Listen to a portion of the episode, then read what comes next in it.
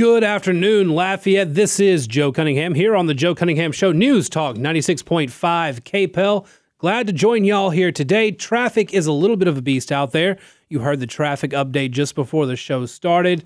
And I can personally attest that there's just a lot of cars out there. It wasn't even anything on my route that was uh, particularly nasty. It was just a whole lot of cars out there. But as it goes, everybody's working for the weekend and the weekend is here. It is a happy, beautiful Friday afternoon, a little bit on the warm side, but that's okay because the sky is clear, nice little breeze going, and it just feels wonderful outside.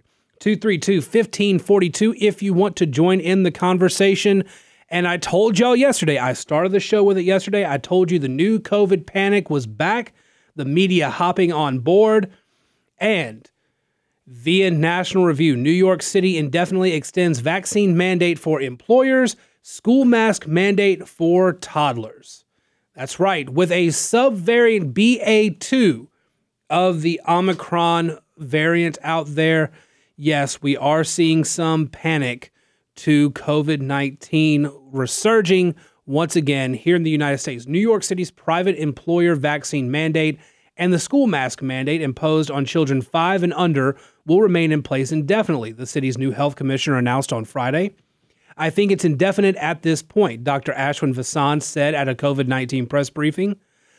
People who have tried to predict what will happen in this future for the pandemic have repeatedly found egg on their face as they say, I'm not going to do that here today. Yes, people who have predicted what would go on with this pandemic do have egg on their face. Unfortunately, it's people like Dr. Ashwin Vasan who have said that the coronavirus will absolutely 100% kill you if you do not wear a mask.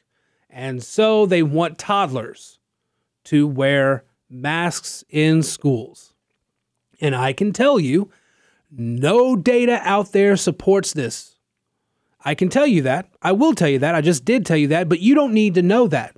You don't need me to tell you that because you know it to be true as well. You know it as well as I do. There is no data that supports masking children. There's no data that really supports masking anywhere, but particularly children, because children are not as susceptible to this virus as adults. And even the Omicron variant, which saw more kids get infected, did not do anything serious. It is crazy but New York is going to extend its mask mandate for toddlers in schools. And if the Democrats are wondering why they keep losing in poll after poll after poll, it is insanity like this. 232 1542 if you want to join in the conversation today. Now, let's move into some more precarious ground some more precarious ground. Lia Thomas. I do want to talk about Lia Thomas, who won an NCAA uh, championship, an NCAA medal in the women's 500 at a, at a uh, NCAA uh, national meet at Georgia Tech.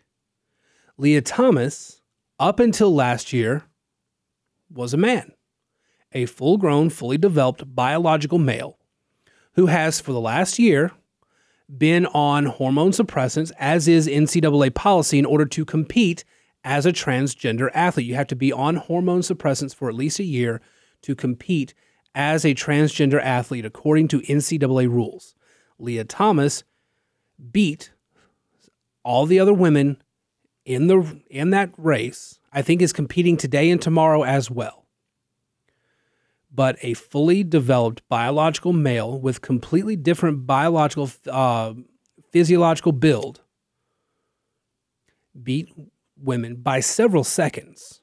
It, it wasn't even close by swim standards. And there are a lot of activists, a lot of feminist groups that are particularly angry at this. Probably the most iconic picture that comes out of this is the winner's podium, where you have uh, Thomas over on the side holding the gold medal, and the three other uh, women who competed the second place, the third place, and ostensibly the fourth place. Um, all standing off to the side together, huddled up, getting their picture taken together. Thomas off to the side, isolated. Now, you, of course, interpret that picture different ways depending on your ideological uh, makeup. But what you are seeing in this picture are female swimmers, biological female swimmers, many of whom feel cheated, standing off to the side celebrating their win while Lia Thomas is alone. Lia Thomas has an unfair physical advantage. There were protests, there were people shouting, there were hecklers. All of that was going on at this event. This also comes at a time when Florida has been dealing with for weeks all of this stuff about the so called don't say gay bill, which is not a don't say gay bill, but that's what the media and the Democrats dubbed it. It was a it was a controversy that was largely manufactured by the Democrats and the media. The Florida bill simply says you will not introduce sexuality sexual preference and sexual identity into the curricula of kindergarten through third graders to from 5-year-old to 8-year-old curriculum. And the Democrats and the media lost their minds over it. And what you've seen in both of these instances, from Lia Thomas to this bill, are people who are very much against it. The polling shows the activism, the the the, the critiques all show the same thing. People are not as down with this cause as the Democrats and media want you to think they are. The Florida bill uh, polls very well. Uh, Americans support that bill. And you have a lot of people who questioningly look at a fully developed male competing as a woman in this swim meet and winning a medal. And they're very wary of that. So, what's next then? 232 1542 if you want to call in and uh, be part of the conversation when we get back. Let me finish that thought, then we'll go to the phone lines here on the Joe Cunningham Show, News Talk 96.5 KPEL. Welcome back to the Joe Cunningham Show here on News Talk 96.5 KPEL 232 1542 if you want to join in the conversation. We've got some callers on the line. Give me just a minute because I want to finish the thought that I left off on in that last segment. You have Lia Thomas, the transgender swimmer who won a women's event despite being a biologically fully developed male with physical, uh, with, with physical uh, advantages in competition. You have in Florida a lot of people getting angry over the Parental Rights Act that passed, which says you cannot you cannot insert into the curriculum. That's the key. It didn't say you can't say gay. It didn't say you can't talk about it in the classroom, but for kindergarten through third grade, part you cannot have as part of the curriculum discussion on sexual identity, sexuality, things like that. They're too young for that content.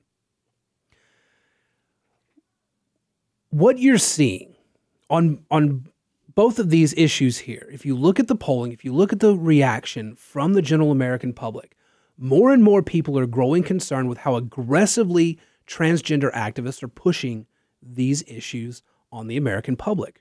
Americans who are largely skeptical of the social changes that the trans movement is seeking. You have parents concerned that that level of activism in elementary school classrooms. You have athletes and women's rights groups concerned with how it's upending women's sports. And I'm telling you, what's next will be middle and high school.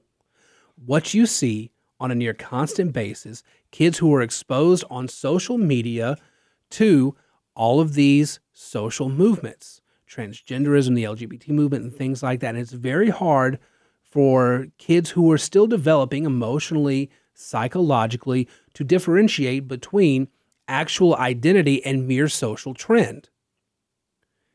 More and more kids are seeing these social trends, literally trends, trending on social media, and they want to hop on. And for so many students, it actually doesn't stick. There are a lot of students who go through it as a phase and then it just kind of turns off for them. And there's really no way of knowing if a student has a legitimate identity crisis that they're going through or they're simply jumping on a social bandwagon.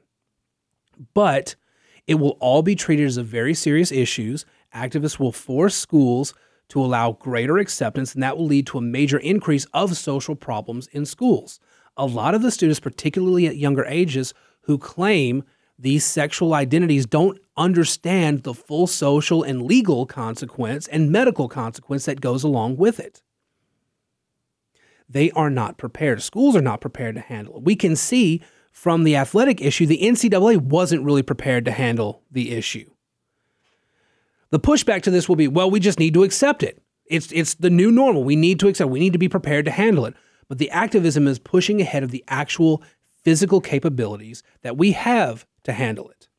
You don't have clear procedures and resources available to enforce the reforms you need. You just have these quote unquote civil rights mandates that are being forced on schools and systems with very little guidance on how to accommodate these students, and that itself is being misconstrued as a civil rights violation.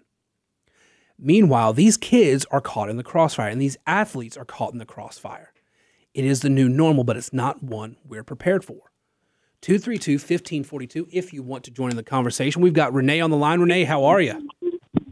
Yeah, I mean, uh, the one of the biggest crises is traditional role models, mm-hmm. and uh, I have two ways of looking at it.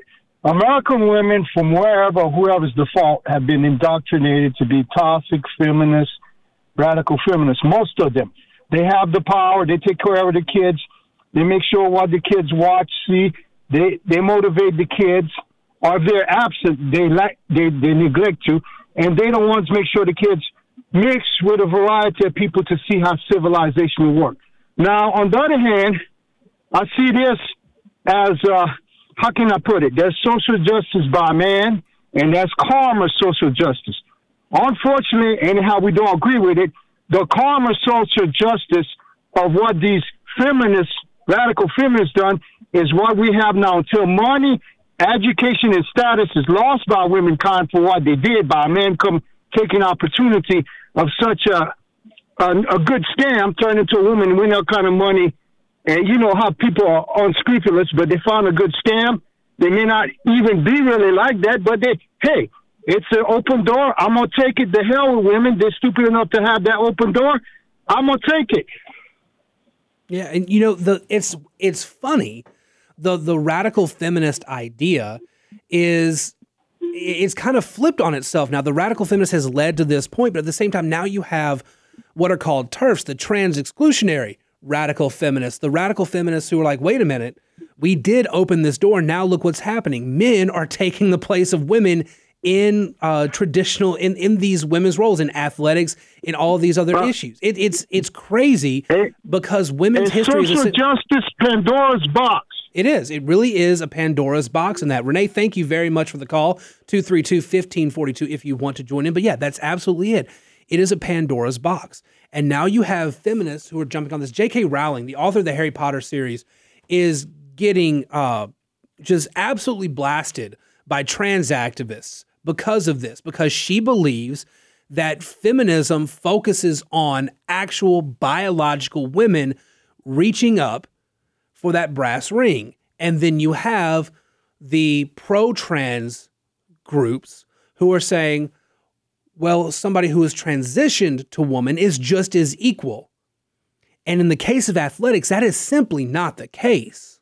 A fully developed physical, biological male I'm sorry, has tons of physical differences and physical advantages over female athletes. 232 1542 if you want to join in the conversation. But part of this goes into something a little bit deeper. The media and the Democratic Party have latched on to this, but it's kind of a chicken and egg thing. Which group latched on to it first? It's a serious question. I, I don't know which group latched on to it first. I think it's the Democratic Party because the Democratic Party has has long been the uh, the I want to say traditional, but it's kind of upending the traditional uh, values there. But but they've upended the traditional thing. They've been more accepting of the LGBT uh, LGBT stuff than the uh, Republicans have. I mean, traditionally, the whole family values argument and all that comes into it.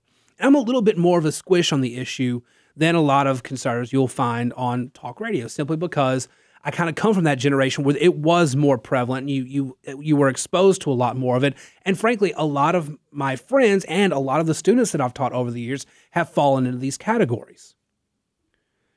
But you have the Democrats who have been so wildly accepting of all this, and the media that has latched on to these stories, and it's become this very, very big echo chamber that they can't see out of for reasons that are almost unexplainable. They've latched onto this, damn the consequences, damn what the American people actually think, what they're comfortable with, what they're ready for. They're pushing full steam ahead on this. It's like the environmental stuff, and, and they want to get rid of oil and drilling, yet we don't have the infrastructure to convert all of America to electric vehicles. We don't have the infrastructure to charge a bunch of electric vehicles. We don't have the infrastructure to run clean energy all the time but they push ahead on these issues despite the fact that we are simply not ready. And that's not to say that maybe someday we won't be or that we shouldn't be. It's simply they're pushing so far ahead on this, they're alienating everybody else. There's a really good column. When we get back from this bottom of the hour break, I want to go into this. A really good column by Charles Cooke at National Review. The Democrats are building themselves a suicide machine. It's a brilliant. He's a brilliant writer, but it's. Uh, I need to go into this a little bit because it is so important to understand just how toxic the Democrats and the media are for each other. 232 1542. If you want to join in, take part in this conversation, you can also find me on social media. If you go to Twitter, you go to Joe P. Cunningham there. Find me. You can go to facebook.com slash Joe Cunningham Show. Follow the show on there. And if you've missed any part of the show so far, go out, go back and uh, check the podcast version on Apple, Spotify, wherever you get your podcasts. We're going to take this break, catch some bottom of the hour news, and we'll be back here on the Joe Cunningham Show, News Talk 96.5 KPEL.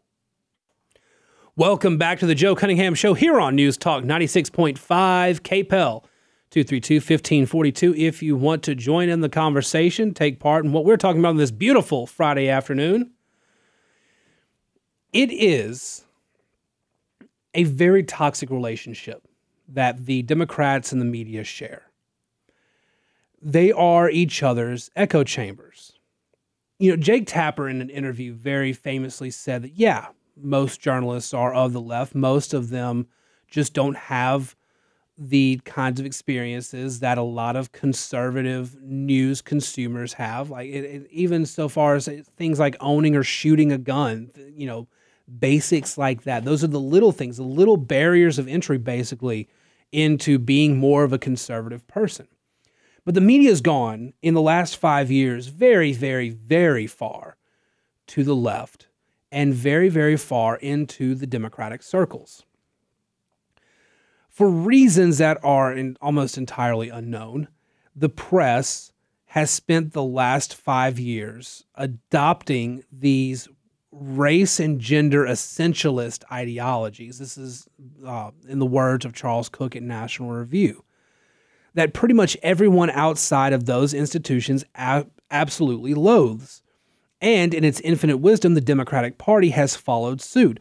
The result has been the creation of a narrow, extremely peculiar feedback loop within which the institutional Democratic Party and its friends in the press have concocted and then adopted in a set of bizarro world ideas that are met with confusion and horror once they are released into the general population.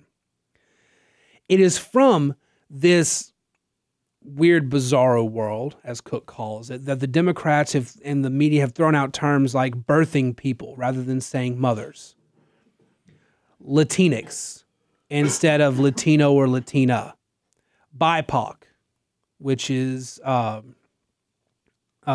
black, indigenous, uh, and people of color. Uh, cisgendered, chest feeding instead of breastfeeding. And all of these terms have been widely rejected by the general public. The media latched on to this defund the police movement, the introduction to critical race theory in schools, and an obsessive focus on January 6th. More on that in a minute. And they that's all been attributed to the Democrats because the Democrats have pushed it and the media gave them tons of coverage. And now the Democrats are the face of it, even though they're trying to walk away from it. And then, of course, you have the Lia Thomas issue. that really concerns a large chunk of Americans, but not the Democrats and not those in the media who are quick to say that you are transphobic if you have questions about this, if you are concerned about this. The Democratic Party, as a result of this little echo chamber that they've built with the media in this very toxic relationship between the two, they've now alienated large chunks of their voter base. And as I've been telling you for weeks now, the Democrats are set to lose big in November because of it, because they've run everybody else away. Couple that with their horrendous policies that have made absolute economic disaster in the United States, and you're starting to see the problem. The Democrats have made all of their own issues.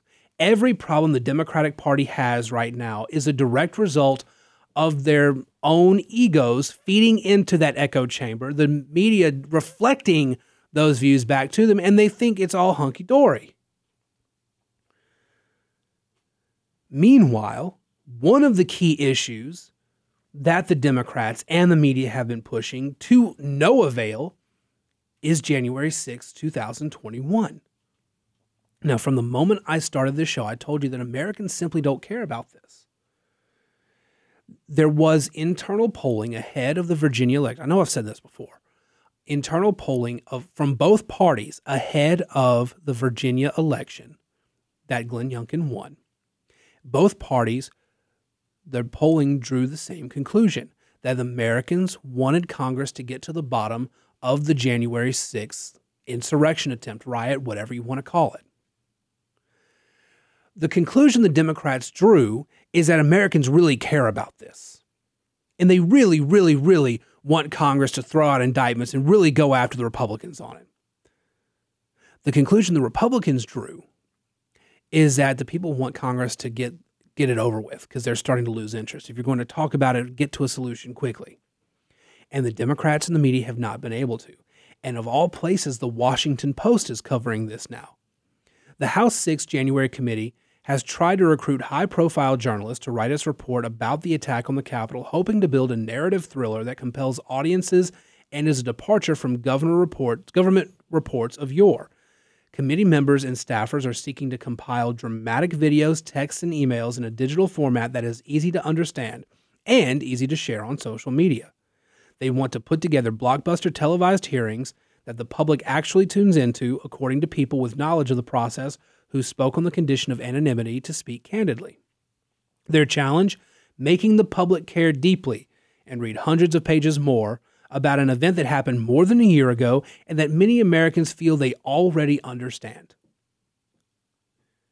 See, the Democrats have a huge problem on their hands. The one issue that they think they can make into something that can keep their voters with them and keep moderates swinging toward them rather than going toward the Republicans is to show that the Republicans are an insidious group that are trying to overthrow the government. And most Americans saw what happened. They see it was a riot and they've moved on. People have been indicted. Trump is no longer in office. Trump never had a chance of getting back into office after that. There was no coup that could have brought him into power. And Americans have moved on. Democrats are expected to have a tough time because they have no issue to get voters to the poll for them. Their base will go out and vote, but the base is starting to get a little nervous now. The far left base really wants to see the Biden administration come through with more of its agenda, but they can't. Everything's stalled in Congress. I told you yesterday about the Politico story, where you have progressive groups that are pushing the Biden administration to start doing a lot of these things by executive order knowing full well when the next Republican president comes in, and very well could be the case in 2024, would undo it all quickly. But that's the risk they're willing to take in order to get some issues through and keep the base latched on to the party.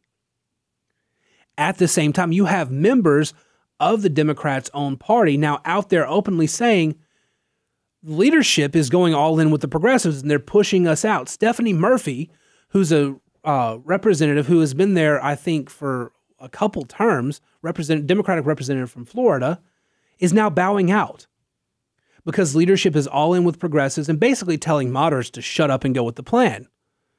There's an interview uh, in Politico with that. It is a fascinating, fascinating look.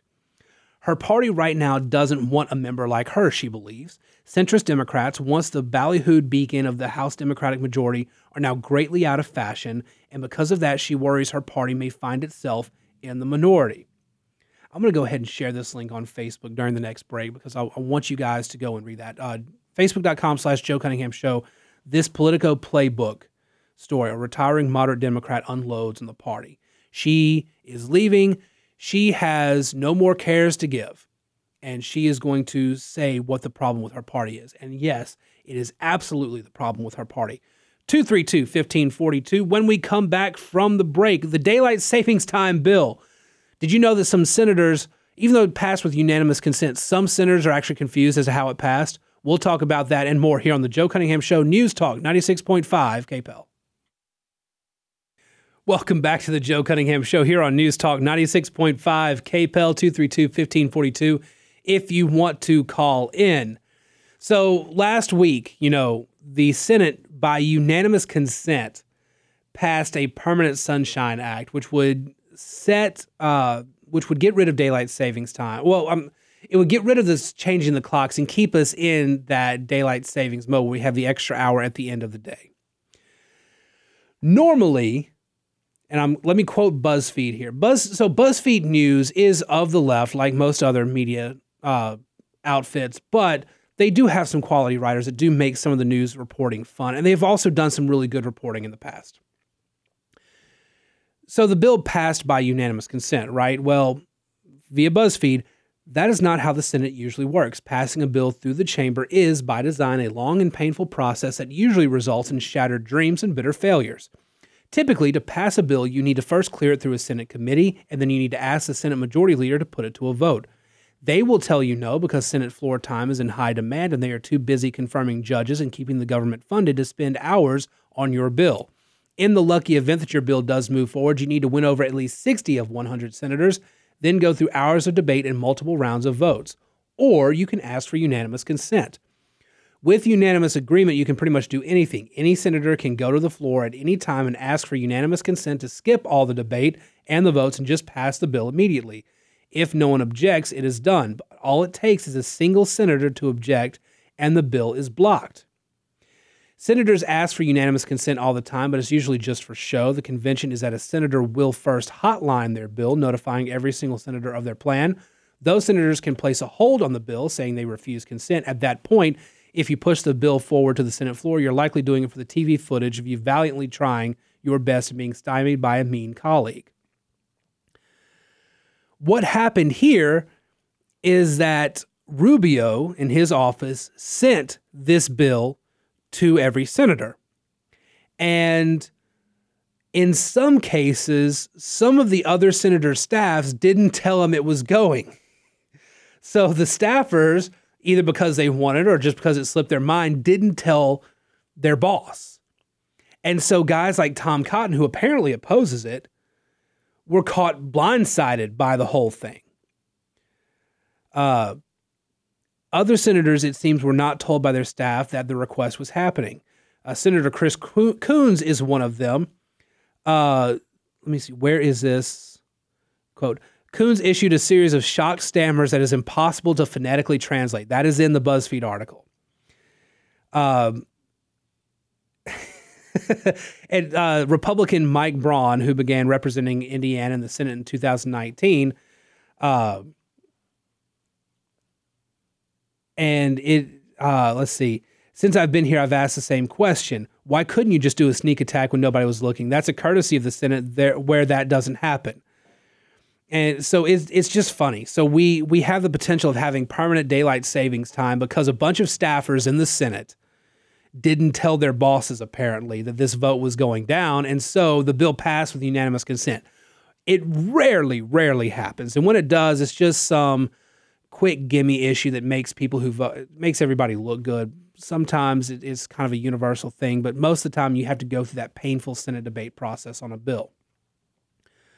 Uh, one person said by a Senate source to be pushing the House to do exactly uh, to, to stall it, to block the legislation, is Tom Cotton. Cotton's office is refusing to comment. So Tom Cotton does not want the permanent daylight savings time bill. There are some complaints from some senators that are actually kind of valid that, well, if you do it like this, if you have permanent daylight savings time, you have kids who are going to school in the dark, and that poses more danger to kids um, and, and potential for more traffic accidents and things like that. Y'all, I'm okay with the extra hour at the end of the day. I like the extra hour in the summer. I like it when we go on vacation. We have extra time during the day and the evening to enjoy wherever we are, the beach in particular. But I don't care really either way. Whichever one we get, let's just get rid of the time change. I just hate the time change twice a year. Let, let's make something permanent. So that is, uh, in case you were wondering what that was all about, it's going to the it's going to the House. We anticipate that somebody might actually try to block it. let's see, what else did I want to? I had something else written down. Where's my notebook? Okay. So Ketanji Jackson Brown, you know, Joe Biden has this Supreme Court pick. Ketanji Jackson Brown is going to be it, going to go before the Senate. Josh Hawley, uh, senator from Missouri, is raising questions. Hawley had several tweets out um, I'm very disappointed in Hawley because he couldn't thread his tweets properly, so they're just kind of tweets scattered about the the Twitterverse. But raising a very good question, there were some serious cases of child pornography that Jackson Brown was the judge for, and in sentencing, Ketanji Jackson Brown gave the offenders minimum sentence, 60 months, in these federal child pornography charges um, that really deserved a whole lot more than 60 months. But it, it, by people who are seeing these numbers, it kind of looks like she's going easy on sex predators, child predators in particular. So he's raising these questions right now. And Democrats and folks in the media are coming to Ketanji Jackson Brown's defense, saying, "Well, you're not being very respectful. You're you're you're trying to smear this woman's name. She's vastly qualified for the job, this, that, and the other. Uh, Dick Durbin, I think it was, uh, lamented. Let me see. Where, where's the actual? Let me find this actual quote. Uh, I don't believe in it being taken. I don't. I don't believe in it being taken seriously. Durbin said in an interview. I'm troubled by it because it's so outrageous. It really tests the committee as to whether we're going to be respectful in the way we treat this nominee.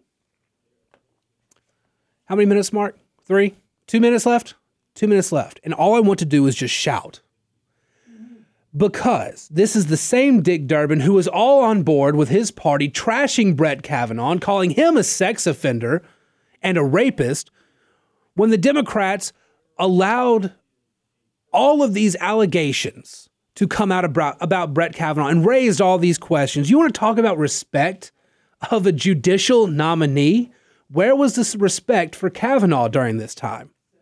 You cannot say that you're really worried about uh, a, a judicial nominee being disrespected if you were all on board with trashing Kavanaugh and calling him a rapist, a sex offender, believing all the stuff that was said about him when you've got the the porn lawyer uh, Avenatti, who's now been convicted multiple times of his fraudulent behavior, and you are welcoming him on your networks to raise more of these issues and throw these outrageous claims out there. Do not tell me for an instant that you are really all about the respect of the nominee when you're allowing these unproven claims to go forward in these hearings, but at the same time, a legitimate issue about how tough you're treating sex offenders in court gets brought up. That is outrageous. Not the claims, as Dick Durbin says, but it's outrageous that you would dare to say that, dare talk about the respect of a nominee when that was allowed to go forward. And that issue is what made 2018 nowhere near as painful for Republicans as it prob- probably should have been given how unpopular Trump was at the time with a lot of voters. The Republicans were saved in many races because of the treatment the Democrats gave Brett Kavanaugh. And that'll do it for me. It'll be a great weekend, guys. Go out and enjoy. We'll be back on Monday here on the Joe Cunningham Show, News Talk 96.5 KPEL.